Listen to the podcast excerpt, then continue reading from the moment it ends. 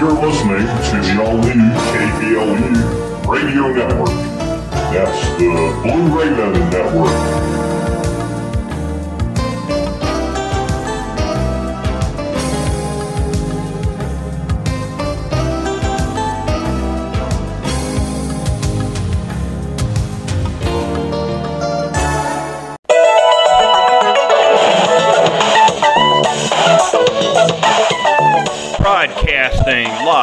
From the high desert southwest out here in the Rockies. You're listening to the all new KBLU radio network, Blue Raven Network. Thank you for listening.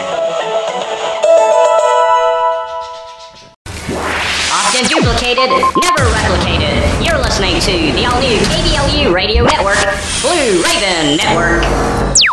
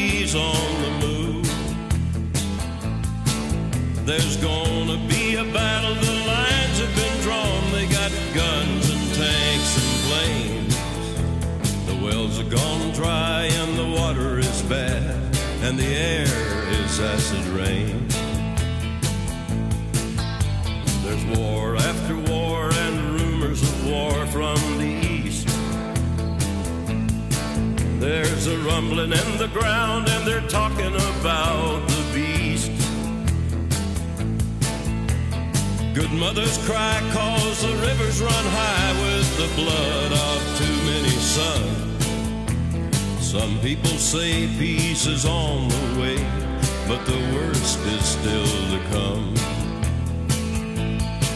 Cause the prophets wrote about it and Jesus spoke about it and John got to take a look. And he told us what he saw and it's easy to see. It's going by the book. It's going by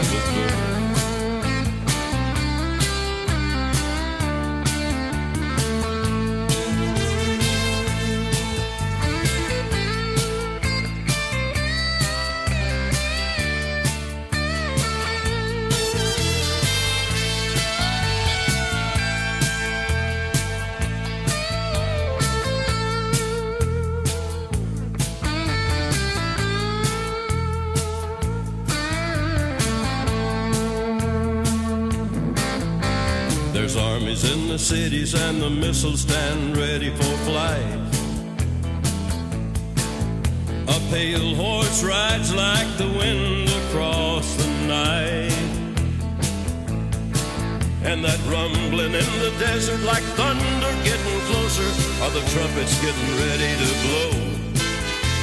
There's gonna be a shout that will wake the dead. We better be ready to go. Cause the prophets wrote about it and Jesus spoke about it and John got to take a look. And he told us what he saw and it's easy to see. It's going by the book. It's going by the book.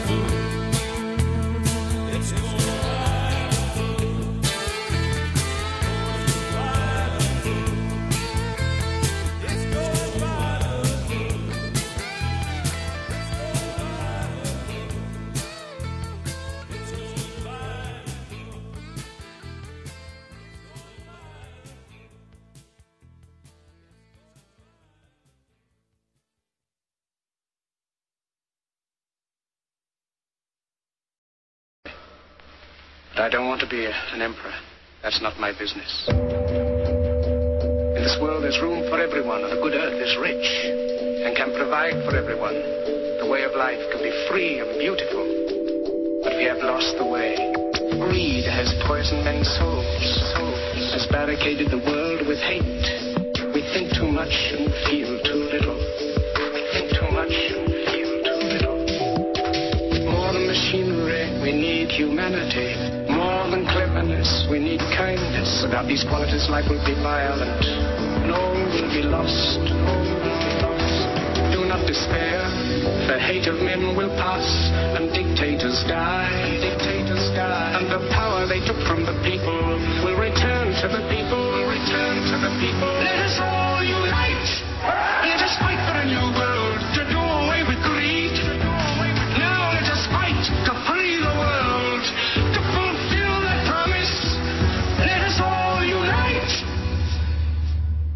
right, folks, welcome to the first ever edition of the Corporation Nation Radio.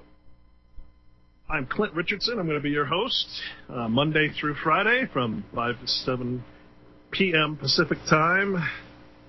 And I'm very happy to be here. We, we have a lot to talk about. We have so much, so much information to cover.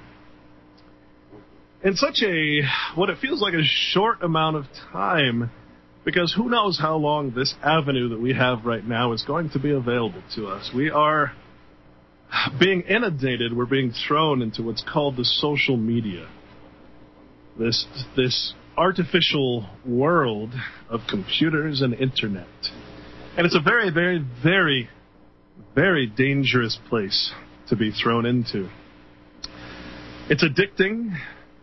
It makes us feel like we're doing something in the real world when in fact we are only in, well, what you might call the matrix, this artificial structure that's been created for us, all of us quote unquote patriots out there who want to do something and feel like signing an online petition or sending a digital email to their congressman has any effect whatsoever in the real world. And what I'm here to do with this radio show is to try and talk some sense into the population because we are stuck again in an artificial construct, which is exactly, exactly where these people want us to be. Because as long as we're here in this artificial place, then we're not doing anything in the real world. this is so so important. So the focus of this show, above all else, is always going to be natural law, natural rights, nature itself, and living under that law. See, we have a problem with this concept.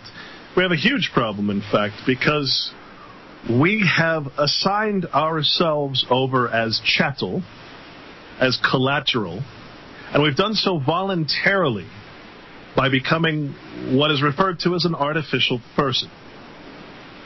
We have literally become to the court and to the government a commodity in trust. We are a living, sentient being that is attached as a surety to an artificial construct. And that is how we interact with government. There's an interesting story that just came out where a man from Ohio who had disappeared for a while came back and uh, well he wanted to he wanted to uh, reclaim his life uh, that is his civil life because he was declared civilly dead. You see and that's how you know about this artificial person thing. It's because simply because you can be declared civilly dead while still being perfectly alive and that's the interesting part about law, is that it only deals, or I should say legal code of government, is that it only deals with artificial constructs. In other words, the court really can only manage the affairs of your artificial person, your corporation, if you will. Thus, the title of this show, for we all live in a corporation nation. Let's take that a step further and talk about the subject of the day, which is, of course, the so called government shutdown. I find this to be such a humorous thing because, of course, when we break down what that word actually means, what that phrase actually means, well, we know what a shutdown is, but we might not think about what the gov- word government actually means. And it turns out that when we uh, search for the etymology of that word, it comes from uh, quite an old word, or two words, in fact. One of those, uh, ment, is actually the Latin word for mentis, which is mind. And the word govern coming from, uh, forgive my pronunciation, gouverner, which means control. And it's interesting when you think about it, and kind of ironic that what we really have then is a mind control shutdown when we consider the etymology of the word government. And, you know, I, I think it's a, a safe assumption to say that the purpose of government is obviously to control. But when we add the word mind to the word govern, well, we take on a, a whole new meaning for, for, for what's really happening. Now, now, in case you didn't notice, as far as the so-called government shutdown, um, you know, not much actually shut down. What was really ironic is that our, our people here in the state parks in Utah, if you haven't heard, our, our state decided to pay uh, some amount of millions to keep our state parks open, or excuse me, our national parks. What was really ironic about that is that the, the people that were working at the state parks or the national parks here, Zion and Bryce and all that, some of the most popular par- parks in America, by the way, um, we're, we're actually still working. Uh, the Rangers were still working, and they were still on the payroll. But instead of actually working in the park, they were working the gate of the park to keep people out. And I thought, well, wait a minute. If we can pay them to, to act as security guards to not let people on the supposedly free land of America, why is it that they're not just working their normal jobs? So I mean, it actually means the government is still paying these people. Uh, so I'm a little bit confused myself about what this means. But if you ask me, of course, and I'm certainly not the right person to ask, uh, I, I, I, I, threw up my arms in, in celebration when I heard about the mind control shutdown. The mind control shutdown. Did you hear? You know, some of the side effects are that the NSA can't can't afford apparently or doesn't have the appropriations to um, to spy on us as as as much. Uh, so so I was really sorry to hear about that, especially considering that the uh, that the NSA uh, new NSA center spy center is practically in my backyard. I live here in Utah, uh, in the irradiated mountains thereof next to uh, Dugway Proving Grounds, what they call Area 52, if you will. So, again, you know, how, how can we talk about a government shutdown unless we acknowledge actually what the government is, which is a corporation? See, a government wouldn't need to shut down. A government, a government uh, we still think of government in in the form of an organic thing uh, that's going to be there no matter what happens. But the fact is that October 1st is the first day of the new fiscal year for the corporation called United States. And we can verify that by simply looking at the comprehensive annual financial report of government, a subject that we'll be talking a lot about because that's where we find all of the hidden money and everything else. So, a government shutdown. What what what is it about that term that scares everybody? I guess that's the real question because you know uh, probably ninety percent of the topics that are covered on this network and other networks, even the mainstream networks, all stem from problems with the central government. How is it possible that we're so concerned about this? Very interesting quandary. We'll be right back after these messages. The mission was successfully completed. Reality.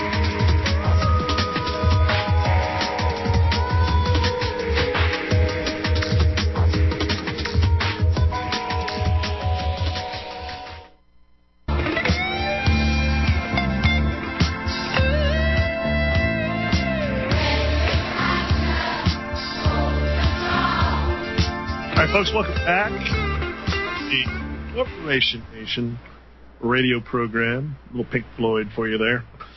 Uh, so we, by the way, we'll take some calls in the in the second hour. Just be uh, be going solo today, getting my hands a little dirty in the hosting chair. I've been uh, a guest on this network quite a bit with uh, one of my favorite ladies in the world, Miss Deanna Spingola.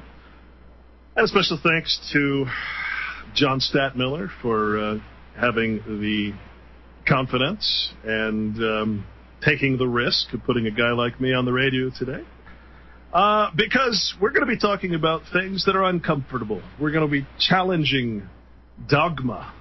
We're going to be challenging belief. We're going to be waking up, if you will, from a slumber that we've had for a very long time, and that slumber is simply based on the fact that we do not know the language. Just like any slave in history who could not read or write, we commodities, we slaves, we, we people out here who the government states are in servitude, are subjects to it, we do not know the language that enslaves us. We do not understand that every word we use has a duality. And that duality is the most important thing that you can possibly know because when you're dealing with government, you know, if you don't know the meaning of the words that you are using to government, then to government, your words will have absolutely no meaning, no authority, no power, no nothing.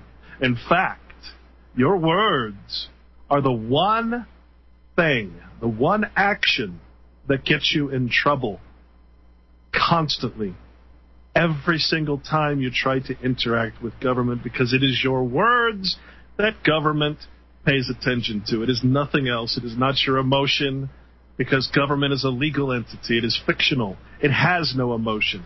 Its language is heartless. It has no feelings. It has no love and it has no hate. It simply is. That is what we are dealing with. And when you're dealing with such an entity that takes on such an artificial nature, you need to be able to put yourself into that forum. And you can't do that if you let your emotions take over.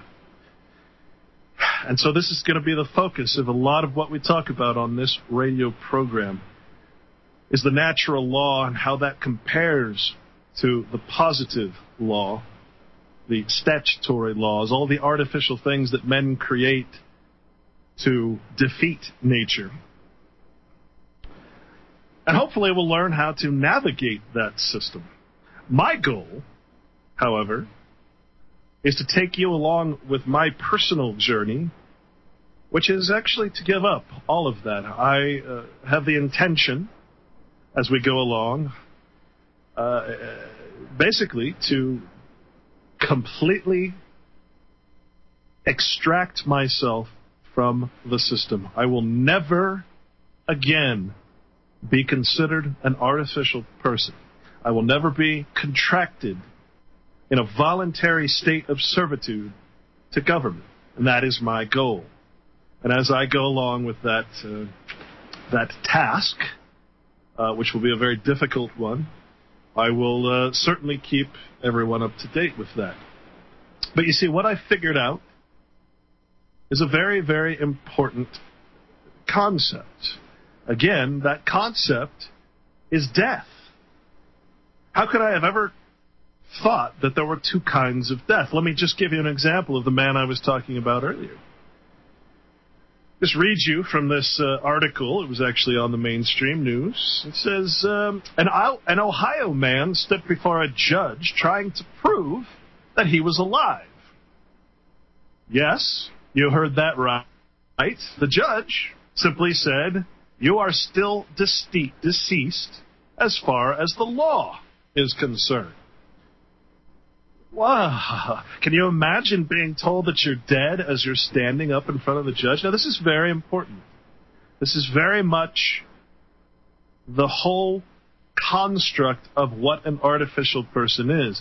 Once in Ohio, once you've been declared dead, and this is not has nothing to do with whether you're alive or not. It simply has to do about whether you're a citizen or not, whether you're paying contracts, whether you're collecting Social Security, whether you're paying taxes. If suddenly you disappear off the map, let's say you go and you spend four years in the Philippines with no contact whatsoever, and someone reports that you're missing and you're not paying your taxes. In Ohio, there's a three year limit for overturning death. of course, it's talking about civil death. We're not talking about a living man here. We're talking about his artificial person. Now, I'm going to use the word straw man because that's my favorite description. Straw man is a very deceiving word, though. If I had my choice, I would I would prefer that straw man was a paper man, because the paper is what makes the man, or excuse me, the paper is what makes the person. The flesh and blood and the soul is what makes a man. But the artificial person is a paper man. It is, an, it is simply a, a bunch of contracts and obligations, not duties, because a duty is a natural thing that a man has to another man. An obligation is what takes over a duty through the artificial construct of law, of man's law, if you will. So, Donald Eugene Miller was trying to get back his social security number and driver's license. Uh, but again, in Ohio, there's a three year limit for overturning death. So here's a living man in front of a judge, and that judge will not recognize the living man because the judge cannot recognize the living man. The government can only deal with artificial persons. So, this man had no standing in court because he wasn't artificial. He lost that privilege granted by government of personhood. The three year quote, excuse me, the three year limitation is to have finality.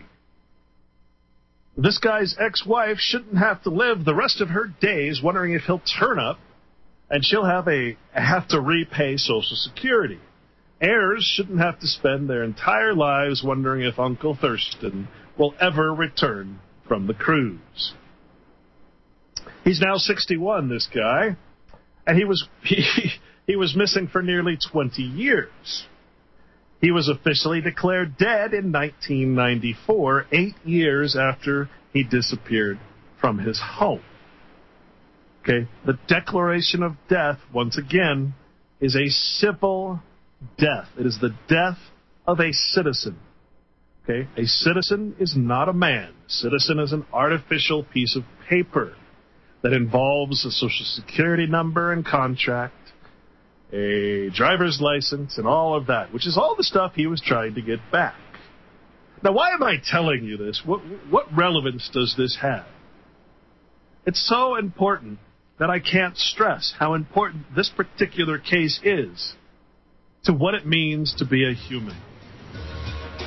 I cannot stress this enough. If you are alive, then you are not artificial. We'll be back. on weaponry. With schools, media, money, and meds, we control every aspect of your life through ideological hegemony. But if you think you need guns to stop tyranny, then what you waiting for? We've already stripped you of your liberty, privacy, civil rights, and dignity. You want some more? Go or you will miss all that heavenly glory. Empty your mind, be formless, shapeless, like water, Like water, like water, like water. Water can flow or it can crash. Be water, my friend. All right, folks, welcome back. Corporation Nation Radio Show, first day, in fact. The maiden voyage. Very, very happy to be here.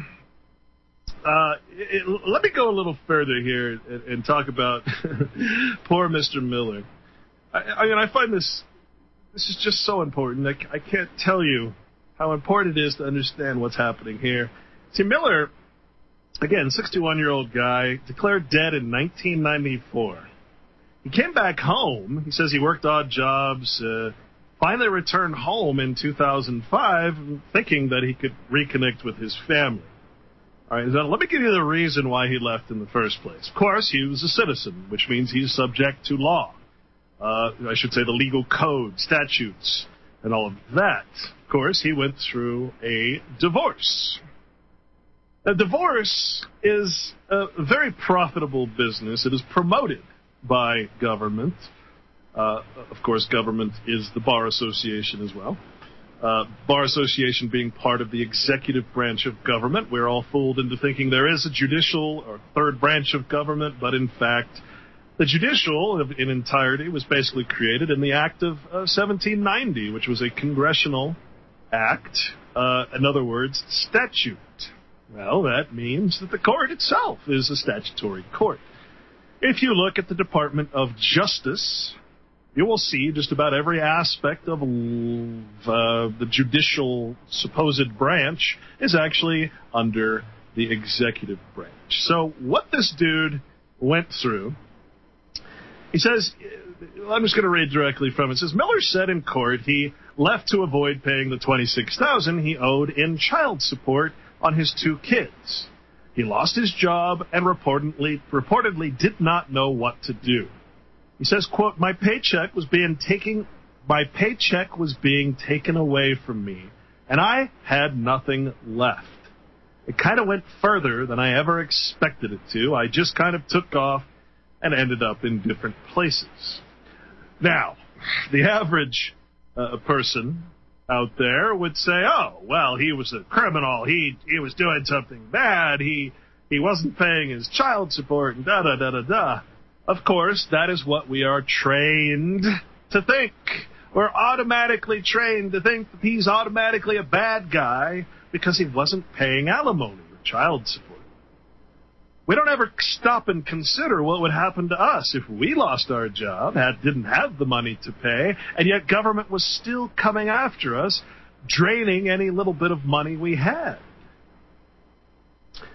He reportedly worked odd jobs until he finally returned home in 2005. That's when he learned of his own death. Can you imagine coming home and learning that you're dead? I mean, yeah, really. It goes on to say, right now it doesn't look like uh, Miller will be brought back from the dead, legally anyway. But his ex-wife, Robin Miller, opposes his request. Although she didn't testify in court, she says she can't afford to pay back the Social Security benefits. Think about this, folks. If you're on the side of the wife, the ex-wife, and you're saying this guy's such a bad guy because he didn't pay child support, the guy was ruined. Like literally, the guy was destitute, had nothing for himself, and what the, the bills are piling up, and so he just decides to get the heck out of Dodge. And here's a woman who doesn't want her husband to even come back from his civil death. Probably not back from his his his real one either. And she doesn't want him to have any status or benefit because it would mean she now is going to be in debt to government because she has to pay back all the Social Security that she claimed on his behalf because she thought he was dead. She hoped he was dead. And you know what? She went out of her way to take advantage of the fact that she was dead. the judge Said in over 40 years, I've never come across a case like this. In the end, though, because of the statute, because it's statutory law, and judges no longer consider what is right or wrong, they only do what the law says. It was pretty, uh, it was a pretty open and shut case. That's from CNN, by the way. So, what's funny is here you have a case of a free man. Perhaps one of the only truly free men in America. Why do I say that? Because here's a man who lost all of the supposed benefits of citizenship. He's not a citizen anymore. But you know what he is? He is naturally born in America. See, it's very important to distinguish between these two things because America is America. America is the land.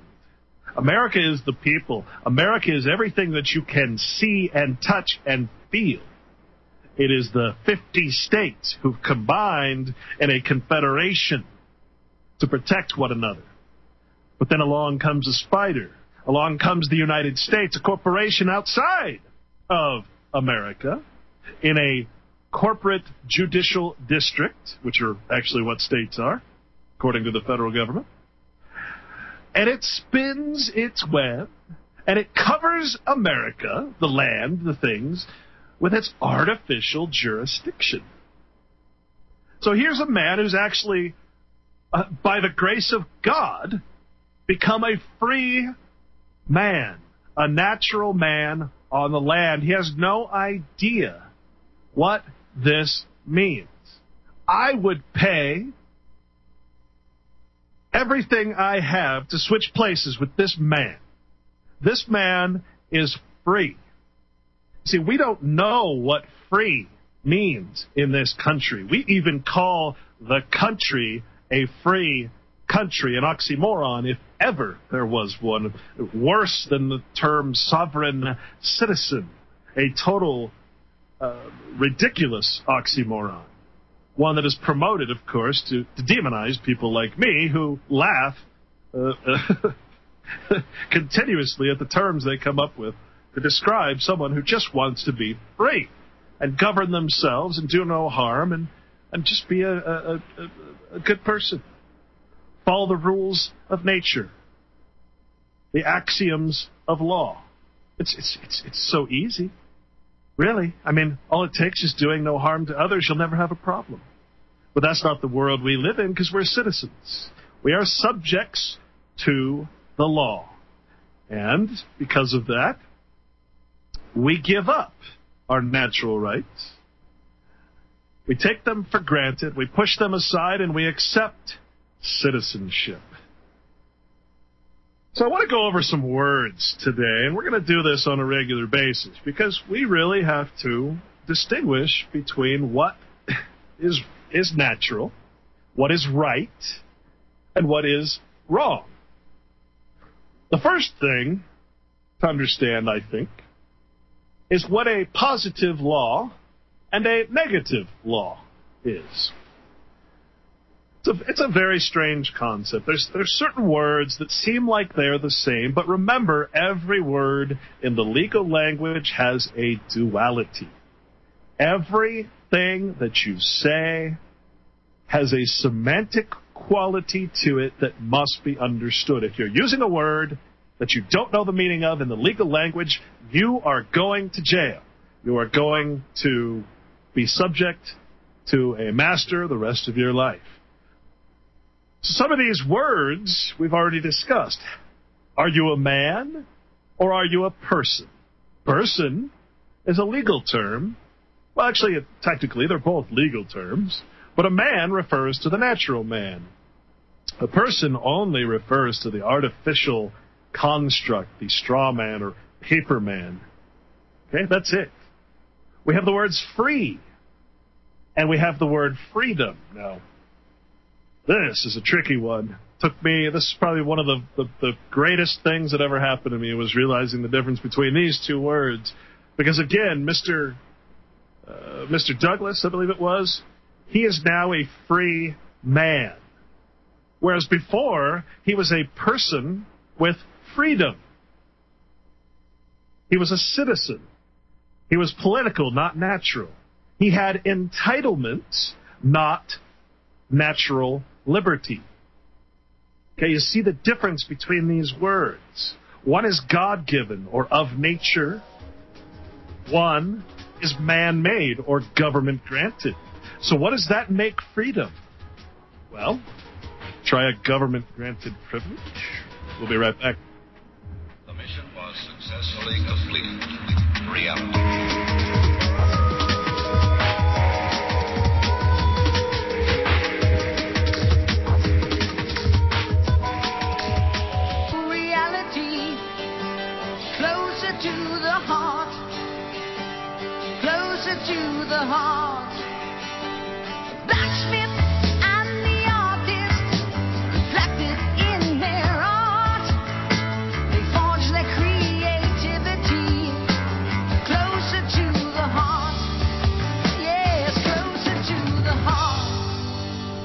All right, folks, welcome back. And you're on the Corporation Nation here at good old RBN. So glad you could join us today for my first show. Pretty excited about this. Uh, worked very hard to get here. I want to tell you a little bit about myself before we continue, and there's really not much to tell. Um, you know, I'm a, let's see, I'm a, a cancer survivor. I had cancer when I was 17, pretty much set the course of my life, thinking that I was uh, in a limited scheme and probably not as immortal as I thought. Really kind of made me put my head down and start uh, traveling and seeing the world, and I did so. Unfortunately, that meant I was a college dropout because I just couldn't handle the stress of having such a heavy thing over me. I ended up uh, working for the airlines, traveling all over the place. Ended up in New York City. Uh, was there for the the events of 9/11. Watched the towers fall from my roof.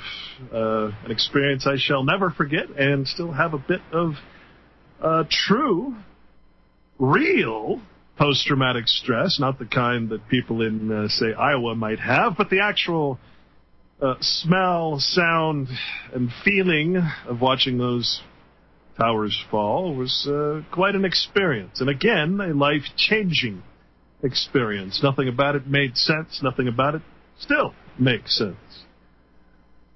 And maybe one of these days we'll talk about that in more detail. I got some information about that you probably haven't heard before. From there, I moved to Hollywood, became a went to school, uh, just a trade school, became a sound engineer, and then got into sound editing and sound design. And as soon as I found out that Hollywood was such a horrible place, full of Zionist propaganda, talking to uh, talking to script writers and authors who have to change their scripts to fulfill the needs of Hollywood to promote the military and to promote the uh, love of our government, that sort of thing. I decided that I didn't want to be part of that propaganda anymore and uh, quit. Working on some great projects, one of the top sound companies, and there it goes. My six figure salary was about to happen, and uh, uh, no more. So here I am. I became a full time activist, got involved with We Are Change for a while, and did a lot of guerrilla surprise interviews, if you will, asking the tough questions that no one else will. And then I started writing, putting myself out there. And to be honest, folks, again, I have no, uh, I have no letters or pedigrees behind my name. I can't tell you that I went to a college or some prestigious school, of which I don't believe there are any at this point. Especially after I found out what schools really were when they were started, and we'll talk about that sometime too.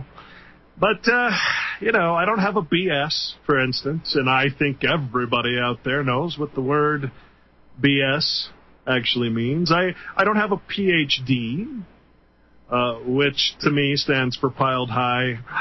Well, you get the picture. I don't have any of that. So if, if that's what you're looking for, you're probably in the right place. You're, you're not going to hear me interview any celebrities. Unless they're celebrities that have fallen out and now are against what made them celebrities, maybe. Got a chance. You're not going to hear any of that on this show. So if that's what you're looking for, there's all kinds of shock jocks and and people out there that can uh, that can fulfill that little fantasy of yours. But if you if you want to actually get down and become human again, if you want to learn how to do some real things in an artificial world, then you're at the right place. Okay? I'm not going to talk to you like you're commodities.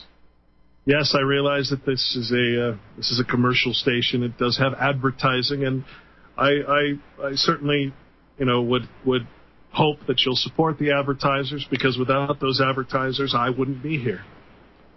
Okay, but I'm not here to sell you anything. I don't have any products. I don't have any books. All my writings are free, and I consider them all public domain. You don't have to ask permission anytime you want to reproduce them. You can even put them in your book. I don't care. You can make a documentary out of anything I write. All my movies are free. They can be seen on thecorporationnation.com. Okay? I am not here to sell you anything. Okay? That's for other people to do. I'm here to talk to you as men. When I say the word men, by the way, one of the hardest concepts people have to have to grasp is that women out there, your title of woman is actually a legal status. Long ago, when they created the title of woman, it was to elevate you to the similar legal status of personhood, what white landowners uh, possessed, basically. So I'm not going to, to do you the disservice of calling you women. I might slip every once in a while and and say the words because it's our it's our language. But you see, the word woman is one of those uh, dualistic words. The word woman is a legal status. It means that you've given up your natural rights and you've accepted false equality. Equality is one of those words I really want to talk about because it is a false paradigm. It is a political, uh, well, if you will, it's a privilege. Just like freedom is a privilege granted by government. The difference, again, between the word free and the word freedom is very simple. Mr. Uh, Marshall, I believe his name was, is actually a free man. He has no artificiality to control him. He can tell the police he can just give them a finger, basically. He, they, the TSA can't search him because he's not a citizen. He, he doesn't proclaim the right to be a, tr- a, a, a passenger. He is simply a traveler. A traveler is the natural man. A passenger is a artificial person in commerce. These are all terms we'll explore, of course, a lot as we go on. But you see, what's happened to this man is he's he's gone from being positive to negative. And see, the problem with a court is that they a court can't prove a negative. That's the, that's why they have to have an artificiality, something that is legal, something that they can prove, because prove is again a legal term. See, a man, again, a man can't stand in court because a man is not artificial. He must have that surety, that artificial person. That is what the court charges. And as a surety, or if you will, almost a collateral, a trust for that artificial person, you might go to jail. You might go to a private prison, and you might work for uh, pennies on the dollar and uh, repay your your artificial sins in that way. so, let's talk about equality. And by the way, we'll take some phone calls in the in the second hour here. I know you guys don't want to listen to me talk all two hours. So it's it's very interesting because what what has happened in this country is I should say in this nation is that we again have given up our natural rights in lieu of political rights or positive rights. So we've gone from being negative to positive. Now, anybody who knows anything about the flow of electricity knows that you you have to really limit the negative flow of energy because the negative flow of energy is so powerful. It is powerful beyond means, and you have to control that. You have to put a capacitor on it. You have to you have to keep it from coming forward so that you can harness just that little bit of energy called positive. The positive takes control of the negative. The negative is pushed aside. And that's exactly what the United States has done to us men out here. It's very sad. All right, folks, we're going to be back.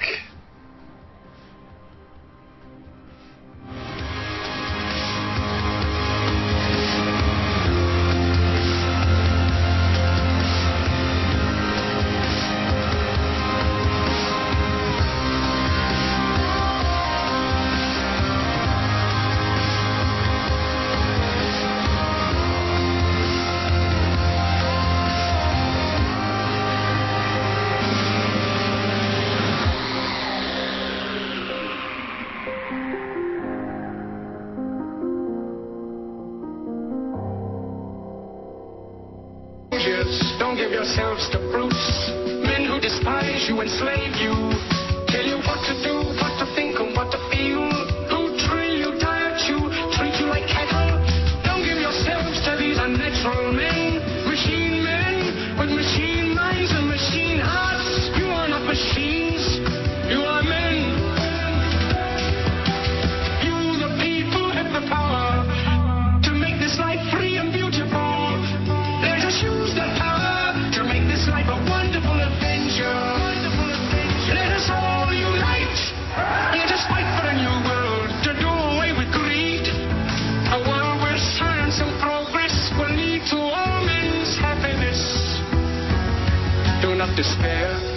hate of men will pass and dictators die. Dictators die. And the power they took from the people will return to the people. Will return to the people. Let us all unite. All right, folks, welcome back. You're on the Corporation Nation radio program. it still kind of gives me a kick to say that, actually. I made the Corporation Nation movie, gosh, I think in 2010. That long ago. It's amazing. Uh, so, got a, uh, a got a guest for you today. We're just going to make a quick announcement about what's going on uh, down in Texas down there. Uh, but before we do, I just wanted to finish this thought because this is so important to distinguish between the word equity and the word equality.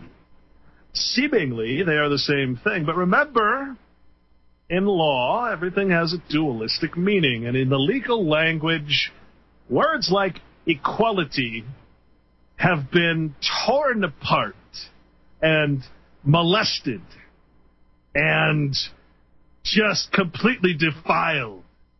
And then they're put back together by a bunch of attorneys. The government is about 70 or so percent attorneys, by the way, including your president, which, if we think about it, uh, isn't that kind of a conflict of interest to have a president who is a bar attorney? I don't know. You tell me.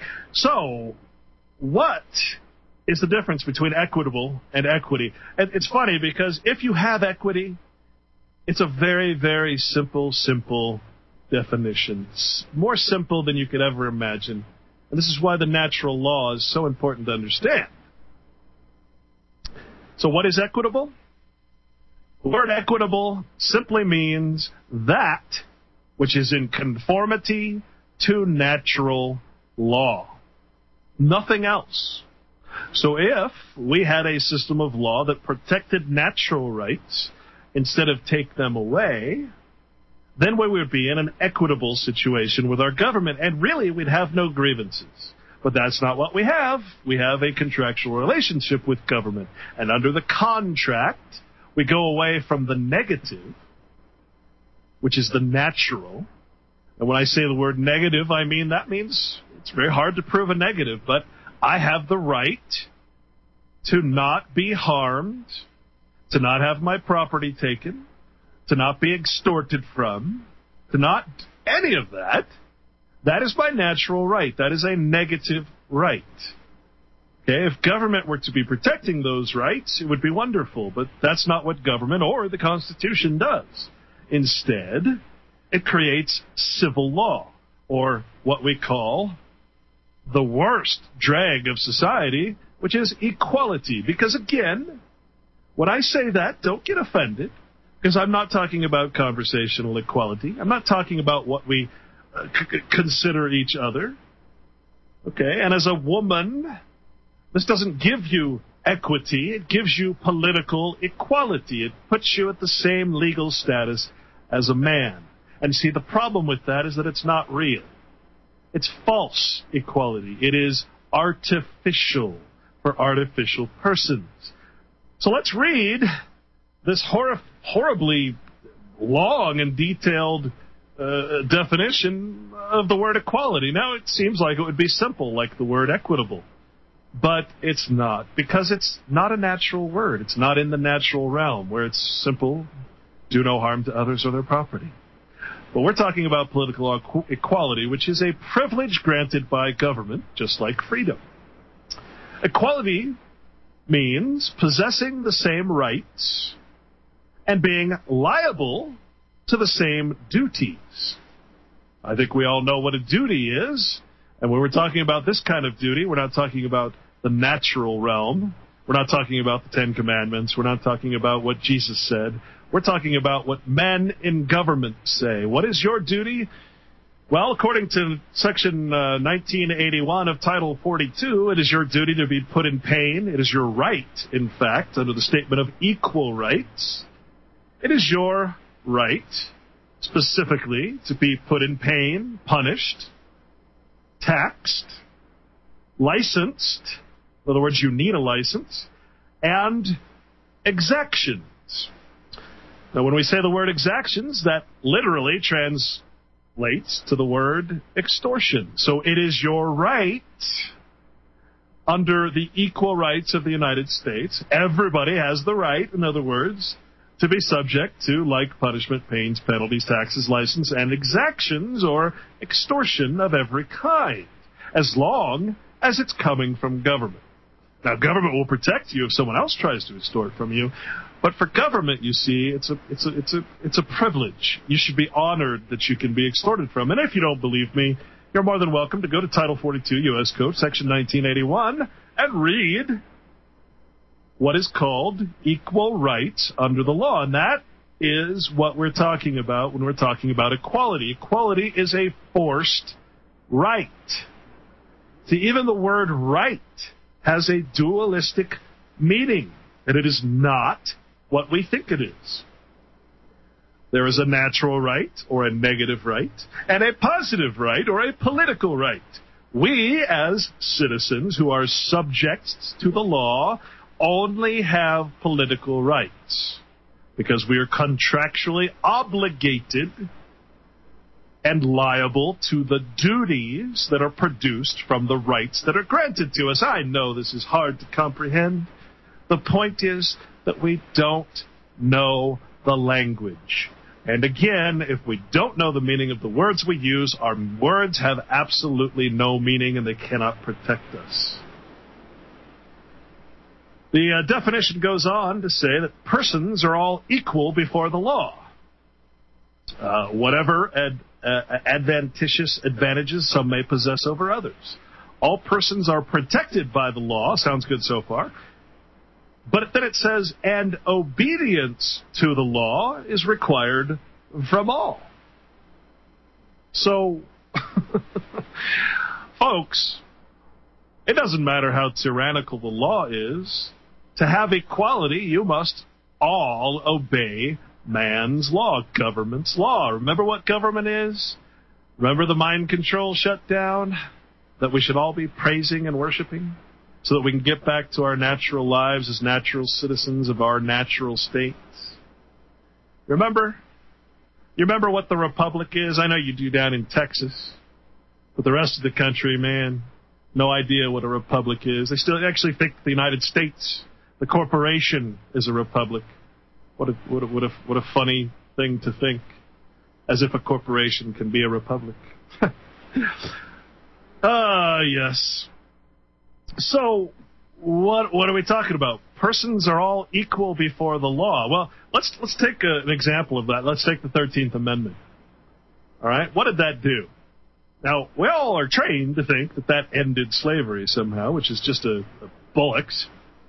What a what a lie that is. What it really did, sort of like what it did for quote unquote women, was that it created more subjects to be taxed, put in pain, punished, and uh, extorted from. So, congratulations on your elevated status. You've gone from a free person to a uh, slave or subject with freedom granted by government.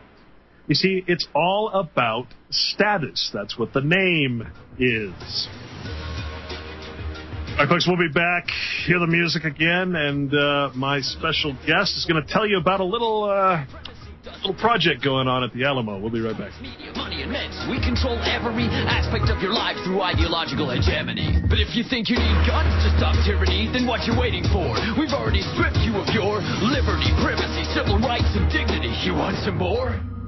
Hi, neighbor. Welcome again to this neighborhood. I'd like to show you something. You know what this is? Or maybe if I press this button. There are so many things to learn about in this world, and so many people who can help us learn, and so many people who can help us learn. Did you ever grow anything in the garden of your mind? Grow ideas in the garden of your mind. In the garden of your mind. It's good to be curious about many things. You can think about things and make believe. All you have to do is think. You can think about things and make believe. All you have to do is think, and they'll grow. All right, folks, welcome back. You're on the Corporation Nation. I'm your host, Clint Richardson. Again, special thanks to RBN for uh, having me here, and I will be with you for Monday through Friday from now on until y'all get tired of me, or until uh, Mr. Stadtmiller gets tired of me, one or the other, until enough complaints from the ADL come in. I don't know. We'll see what happens, right?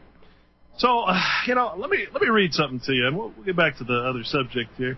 Uh, it says uh, in the Second Amendment to the Constitution, it says a well-regulated militia, being necessary to the security of a free state, the right of the people to carry, oh, to keep, and bear arms shall not be infringed. Now, this is uh, an interesting statement, just, just to say the least. Uh, the point I'm trying to bring to people is that this is a political right. Okay, we just talked about what that means. Constitution, unfortunately, is nothing but a political document. Uh, we're going to have a lot of discussions about this. The point I want you to understand is not that the Constitution gives you the right to bear arms. Your arms give you the right to bear arms. You understand? The right is a natural right, and that right is to protect yourself. That right existed long before any piece of paper was ever drawn out, any piece of hemp parchment was ever uh, coined by uh, the founding fathers, another subject we're going to talk a lot about, their true intent, if you will. I'd like to introduce you to a gentleman who I think understands this concept and is having a, a little rally. They're uh, actually calling it the line in the sand at the Alamo. Uh, Mr. Matthew Short. Matthew, are you there? Good, good chance to talk to you again. You too, man. I, I you know, Matt, Matt actually uh, was very gracious and uh, actually showed me around uh, while I was down in Austin visiting uh, not too long ago, actually, and uh, I guess I should say thank you for that. Um, so tell us what's going on, man. You, you, got, you got a bunch of armed people practicing Yeah, their yeah, I- actual rights. I'm gonna I'm gonna expound on what you just said too, because I think it's really important that people understand that slaves uh, have their arms bound, and when you go to jail or you get put in prison, your arms are bound and, and handcuffed, and free men bear their arms. You can you can use your arms to work. You can use your arms to, to plant seeds. You can use your arms to love your wife or your kids. But you can also use your hands to protect yourself, whether it's a rock or a knife, a nail bat, or let's say a firearm. So, um, Well put. so a few a few months back, there was a a master sergeant from Fort Hood, whose name was C.J. Grisham, was arrested. And I'm sure many people have seen that video by now. It has like eight million hits on on uh, the internet. And he decided that he was going to stand up, even in the face of being arrested and facing more charges with the military at Fort Hood, and, and possibly even losing uh, his his job with the military because of this arrest.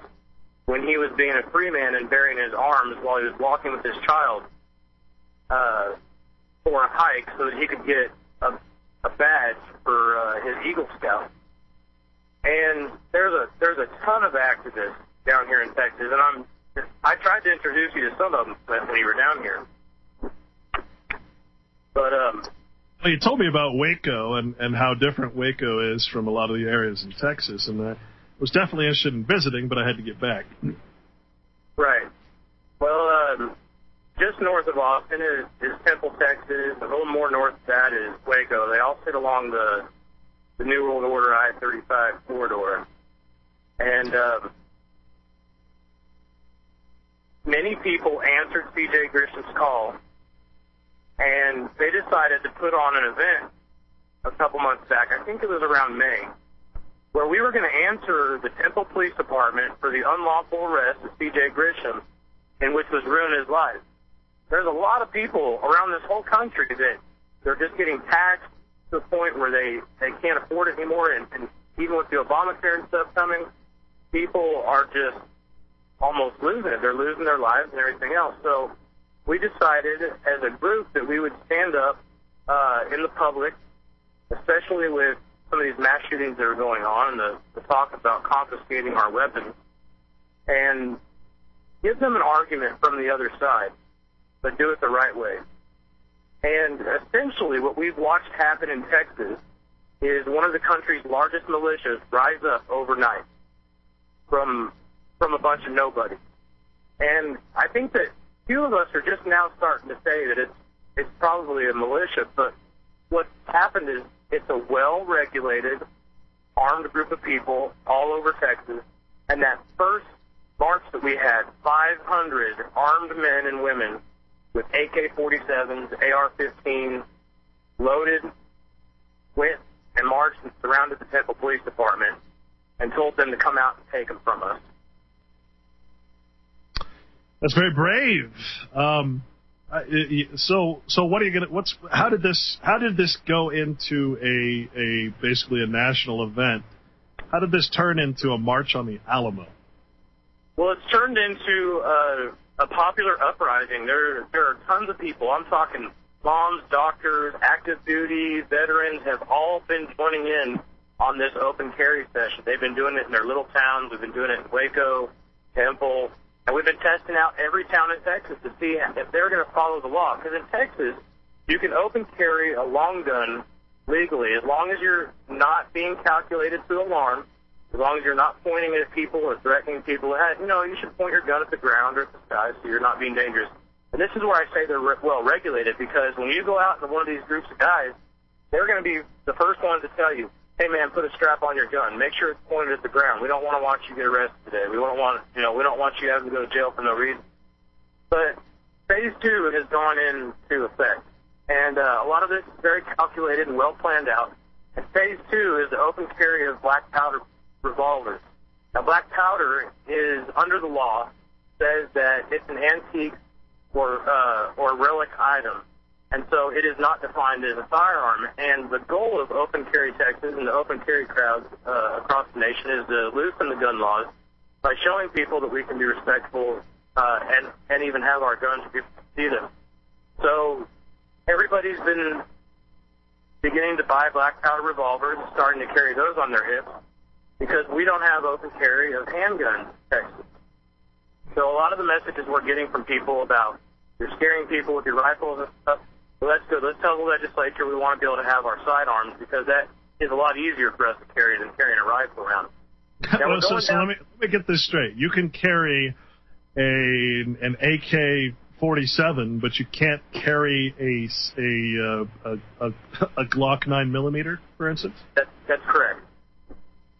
What? I'm sorry, but I find that a bit amusing. Well, that's one of the goals of Open Carry Texas, and what's going on down here is to get the open carry of sidearms. Uh, it's an important thing for people to be able to defend themselves. Free men are going to bear their arms regardless if if there's a law or not. But good, law-abiding people don't want to have to worry about going to jail because they want to protect themselves being free men. So, uh, so, so, what's going on with? Oh, looks like we're going to go to a break. But uh, when we get back, uh, we'll certainly talk about why the Alamo. What what made you decide on the Alamo? We'll be back here in just a few seconds. Hi, neighbor. Welcome again to this neighborhood. I'd like to show you something. You know what this is? Or maybe if I press this button. Imagine every person that you see is somewhat different, from every other person Some Some can do some things, some can do some things, some can do others. Did you ever think of the many things you learned to do? Many All right, you did you back ever grow anything in the garden of your mind? Hey, listen, we're going to have some good guests this week. Uh, tomorrow, join me for uh, Mr. Jan Irvin of GnosticMedia.com, uh, one of my, someone I'm proud to call a friend, uh, someone out there, uh, you know, spreading the words. Uh, also on uh, Wednesday, we'll have uh, Vicki Davis from Channeling Reality, a lot of Agenda 21 and other types of topics. Uh, highly recommend her website for folks, uh, channelingreality.com. And then on Thursday, I want you to especially join us for a conversation with uh, Freeman Burt from Colorado. Uh, he is someone that has grown alongside myself. I've, learned and taught each other uh, for for many years now. Actually, it's it's amazing how much time passes. Uh, and we will talk about a subject that we probably won't reach today, but that is the, the again the duality of the word arm uh, as as used in the Constitution.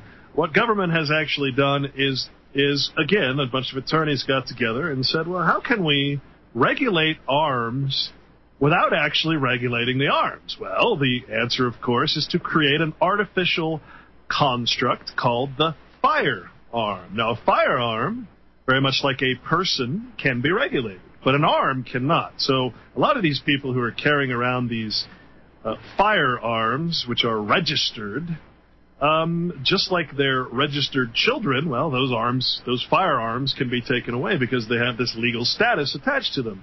You see, the Constitution is referring to a general sense uh, of, of, of protecting yourself. So, this is part of the problem, of course, is that we are constantly registering things with government. We're saying, here, government, take, take this, you be the owner, and you go ahead and you allow me to use what you own, including my house, my children, my car, and everything else. That's one of the great problems we have with our, uh, our our arms in this country is because we've registered them, of course, as a legal entity, an artificial person, an artificial construct.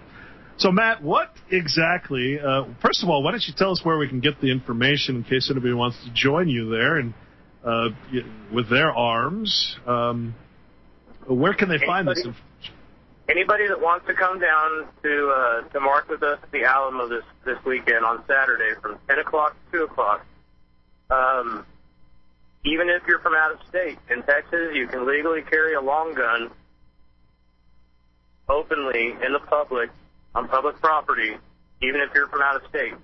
So if you want to come join us, we're going to be at the Alamo from 10 to 2 on Saturday. Um, you can find the information on don'tcomply.com or on opencarrytexas.org. Very nice. Now, let me ask you a question. Did you guys? this is another thing that that's always a pet peeve of mine. Did you actually call the Alamo? Did you call government and actually get permission uh, to to to, to carry arms there? No, basically, many members of the open carry uh, groups, and there's many, many different groups, uh, at least one for each town now, have been very polite to the Leos, the law enforcement officers, and have been very nice and called them before we go on open carry. Uh, we, we'll call them up and say, hey, we're going to be in this general area of town, just so you know. No, we're not asking for permission. We already know that it's legal for us to do so.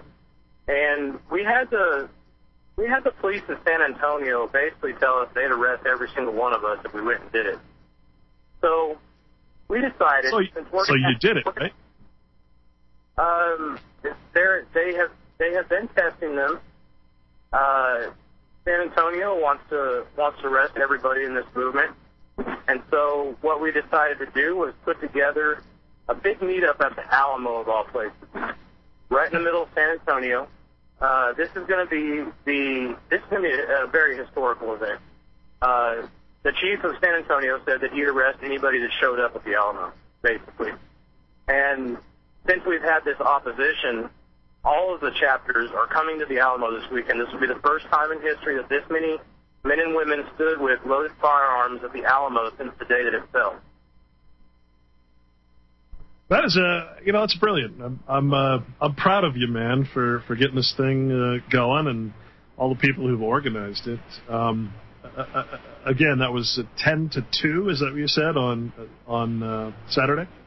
From 10 a.m. till 2 p.m. We have already got at least a thousand confirmations. So we're looking at at least a thousand men marching on the men and women both. There are some amazing women that are involved with the open carry movement down here. They're patriots. They're supportive. They're bringing uh, a nicer smile to the side of these rough guys that are wanting to tote around their firearms, you know, uh, or their long guns, which is what many of us call them as long guns. How- How about children? Um, I have taken my children to several of the events. I have an eight-year-old son that went with me to the temple event where 500 people showed up. And uh, they're asking one simple thing that you put a red straw in your chamber so that it shows that you're not chambered. But it would very easily be ripped out the chamber around it if needed be. But we we are trying to do this peacefully and do this the right way. And uh, we're now getting the support of our land commissioner Patterson. Uh, he's going to be making a, a a speech there. The one of the ladies that has run for governor in the Libertarian Party, Kathy Glass, she's going to be there making a speech. Uh, Murdoch Pizgatti, the one of the leaders of the Open Carry movement, or Don'tComply.com, he'll be there. C.J. Grisham will be there. Um, So, so you're well you're well organized. You've got a, a PA system, and you're it's it's going to be a, a true uh, uh, rally, basically. extremely well organized at this point in time. It's going to be a true rally, and we're going to march on the Alamo from all directions. People are going to park all over and come up, so they're not going to be able to shut off the streets. They're not going to be able to keep a thousand people with loaded fi- with loaded long guns or black powdered revolvers from from marching on the Alamo.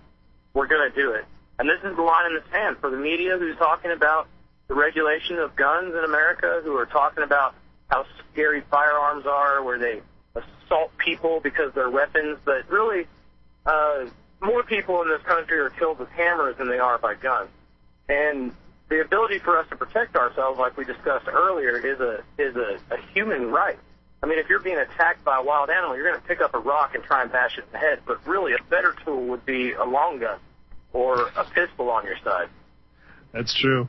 Hey, folks, if uh, anybody has some questions for Matt or wants some more details for that, well, Matt, are you, are you able to stay on with us uh, till another 20 minutes? Sure, I'd love to. All right, anybody that has some questions, go ahead and call in. Uh, we'll take the call. Um, so, I, I I just find this uh, I just find this fascinating that it's come to this because you know it's it's it's like a it's a it all in one. It's it's a peaceful challenge. It's a it's it's almost a it- it's uh, you know how do you describe something like this? Is it is it peaceful resistance? And I, I guess the question becomes, what if you have some zealous police chief that decides that the first person he sees with a gun, he's going to uh, arrest for some unknown reason? Uh, what's gonna what's what's gonna happen? This is this is where I get confused about the whole peaceful resistance thing. Of course, peaceful resistance doesn't actually exist in nature, so it's a it's a little difficult to describe because it's a mental thing. But what's gonna what is gonna happen? I mean, if if someone actually decides to uh, to assault you, isn't that what the gun is for? Well, exactly, and you're you're talking about some extremely awake people who are going to be there. Most of these people, I have met up with them and hung out with them at campfires, and we've discussed some of these things away from electronics where they can't hear some of those conversations. And these guys are genuinely patriots. Half of them are active duty military. Um, Fort Hood has even had to send out a letter trying to quell these guys' actions, but really, they're they're standing up to law enforcement and their commanders and everybody and saying, listen, this is America, and this is defined not only in our law, but also in the Constitution. So if they force us underneath this law, right, like you were discussing earlier, and they're the ones that are breaking it, they're the lawless ones.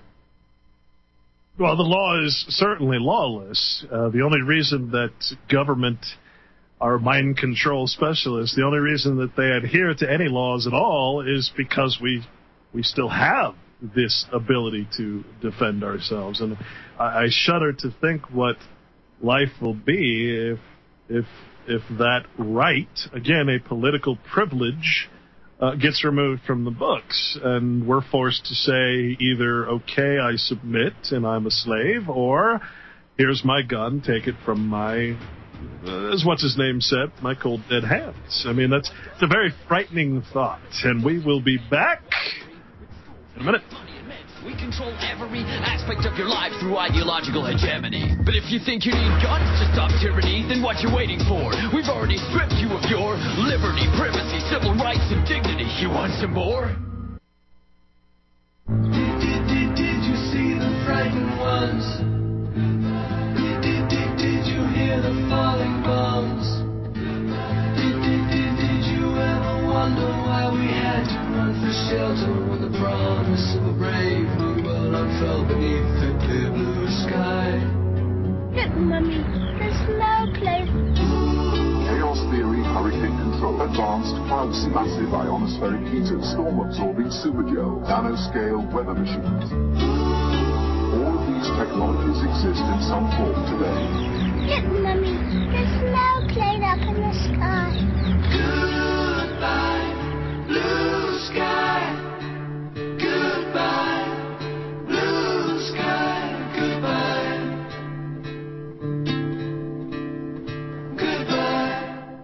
Right, folks, welcome back. Again, you're on the Corporation Nation. My special thanks again to RBN and John Stadtmiller for giving me the chance to be with you and to talk to you on this incredible soapbox. And thank you for joining us today. Um, just got word from a friend. Just want to read this to you. It says a call to action. Historic open carry march at the Alamo, October 19th. Very interesting. It says Oath Keepers will be participating in and sponsoring Open Carry Texas March on the Alamo, October 19th, 2013. That is this Saturday, if I'm not mistaken. Oath Keepers, Texas chapter, President Jay Stang will speak along with Stewart Rhodes, uh, Oath Keepers uh, founder and president, and Mike Vanderboegh, if I'm saying that correctly, founder of the Three Percenter movement and author of the Sipsey Street Irregu- Irregulars blog. Uh, Jerry Patterson, retired Marine Corps combat pilot and Texas Land Commissioner, will be the keynote speaker. Your websites for that are do not, excuse me, let me say that again, don'tcomply.com, opencarrytexas.org, and comeandtakeItamerica.com. I think that's uh, I think that's about what we're talking about right here, Matt. Exactly it. Yippee! All right, let's take a caller here. Maybe uh, someone has some questions here. We got uh, Fred in California. Hey, Fred. Hi, how are you? I want to congratulate uh, congratulate you for uh, being on RBN. Uh, from what I've heard from you, I think you're going to be a, a very welcome addition to uh, this network. I appreciate it.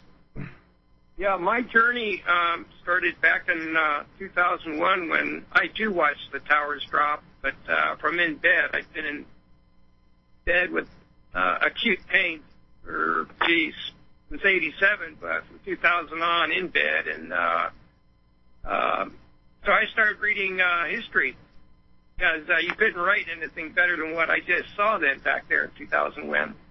But um, I got a question um, for your guest. Um, I was in a discussion the other day, being in California. We've got our challenges, let me tell you. Um, that uh, there's some compressed air guns out right now, or air rifles, that have the capacity to project uh, um, a bullet, even up to 50 caliber size, uh, to the same speed as what you would receive with the normal bullet in a cartridge. And I was wondering if your guest had heard anything about that or might add to it. I'm trying to find out, you know, uh, is this in fact true, and if he could add to that. Is that an actual exploding bullet, or is it just pushing the bullet? Uh, it's just pushing the bullet, but it it, it works. Um, I think on the same principle as an air gun, but these things have been modified in such a way that uh, um, it can actually uh, put around, uh, you know, 30 odd six or 308, 22 or whatever you've got. It'll uh, attain the same speed okay, and and and uh, capacity, um, and is a loophole here in California. Um, I, I was just wondering if your guest had heard anything about that. I'm just trying to find out how true this is. I I haven't, but I'm uh, I'm an advocate of of learning nonstop all the time, and I would say that uh, just get on the internet and check and see if you can find some stuff about that. I'm actually interested in it myself. Um, okay. I I'm totally for it though because uh, I know some people who have been printing guns down here in Texas, and and uh, you know that's the, that's the thing is people are going to find a way regardless of if they can projectile something with air or they use a nail bat. Right. So I, and I think it's I think it's great, man. Send me that information at uh, showmebby at at gmail dot com. I'd love to read about it. Say that. Say that again. Show me. Showmebby at gmail dot com. There you go. Uh, I mentioned that because you know what they're really starting to do is to outlaw ammunition. So if you, I don't think something that is not full of gunpowder powder would actually be in that category. So that would actually not be ammunition technically. I mean, it could be anything, like you said, a slug. Doesn't have to. yeah, have, that's right. And if any of your guests out there that are listening in have any additional information on this, that'd be great. I'm just trying to get to the truth of the matter, like everybody else here. Well, great, again, Fred. Now the NSA knows about it. Good job, man. Hey, but thanks a lot for being on. I'm going to be listening to you. Um, what you said so far, and, and you're distinguishing between common law and legal law, commercial and administrative law, has been very interesting. And what I like about you is that you speak to your audience, and and it's one thing that, uh, like for instance, Paul Drockman, is he has this great ability to create analogies and speak in simple terms to your audience because you can get really technical really quick. And that's what I like about you. Um, if you can keep it simple and create some analogies and make it understandable, I think you're really going to be a great addition to this network. So good luck on it. Well, I thank you, sir. Thanks for calling, and I will do my best to fulfill those very heavy shoes. Uh, um, I'm certainly better at writing than I am speaking, uh, in my own opinion. But I'll try to. Uh, I will try to keep it as simple as possible. And and really, it's. Um, you know, the only thing complicated, ironically, is the law, is the legal code. The, the natural law is not complicated at all. It's, it's very simple to understand. It's separating the two that, that, that can be so difficult. And trying to explain these words are just, oh, oh man. Um, and it's really a, it's really a mental state. You know, I compare it to, you know, if you, if you just think about a slave, for instance, who's been a slave their whole life, suddenly being set free and having to take responsible responsibility for their own actions, having to actually think and take and, and be responsible and make sure that they're acting within the, the capacity that does no harm to others, and including trying to get something to eat and trying to work and try. I mean, it's it's it's it's really a nightmare, but it's so worth it to understand your place in this in this universe. I mean, it's waking up is the best thing that can happen. But waking up isn't isn't listening to a shock jock. Waking up is actually realizing that you are human, you are man, that you are not this artificial construct, this it is this thing in servitude. So that is the goal of this show. So I, again, I appreciate it. Let's take uh, let's take Paul in Florida. Hello. Hello, Paul. Hey, how are you? Good. I like the fact that your uh, your guest there called them tools because I, I believe that they are tools, and you know they're tools that are used for you know a purpose.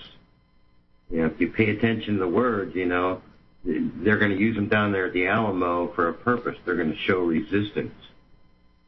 You know, and and it's just a tool. If somebody was going to go down to the Alamo and cut a bunch of glass, they'd use a glass cutter. They wouldn't use a, you know, an old percussion pistol. You know, Well, and they're it's a- going it's down a- there to show resistance.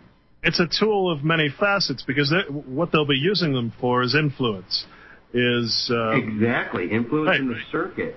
But at the same time, uh, that that influential tool may, may very well necessarily become a tool of self-defense. It, it can be a many-faceted thing, and that's the beauty of it. Great, they're great tools. Yeah. They're great because you can use them for you know to you know you can use them as you know if you're in Alaska and you're in the bush, you're you're you got one with you. If you're lucky, you got a 44 pistol and a 44 rifle, and you only got to carry one kind of bullet. And you know if the bear comes up, you're going to walk out of there. It's a tool. And and I keep hearing that a lot also. And one point I want to make on that is is it's also a tool of freedom.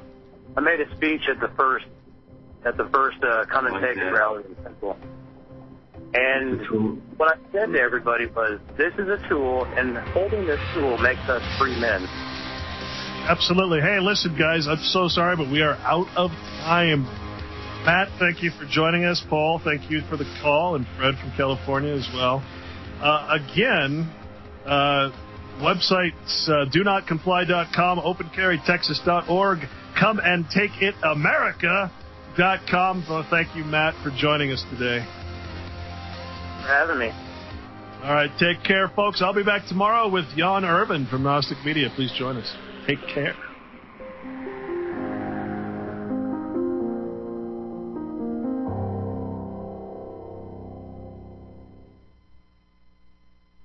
With financial Well, you know, Johnny always wore black, and he uh, he wore black because he identified with the, the poor and the uh, and the, and the, and the downtrodden.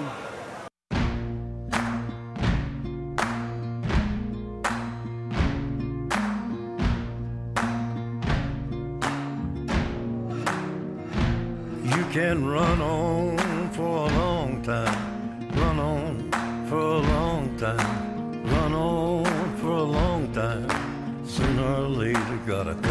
down. Sooner or later, gotta cut you down. Go tell that long tongued liar, go and tell that midnight rider.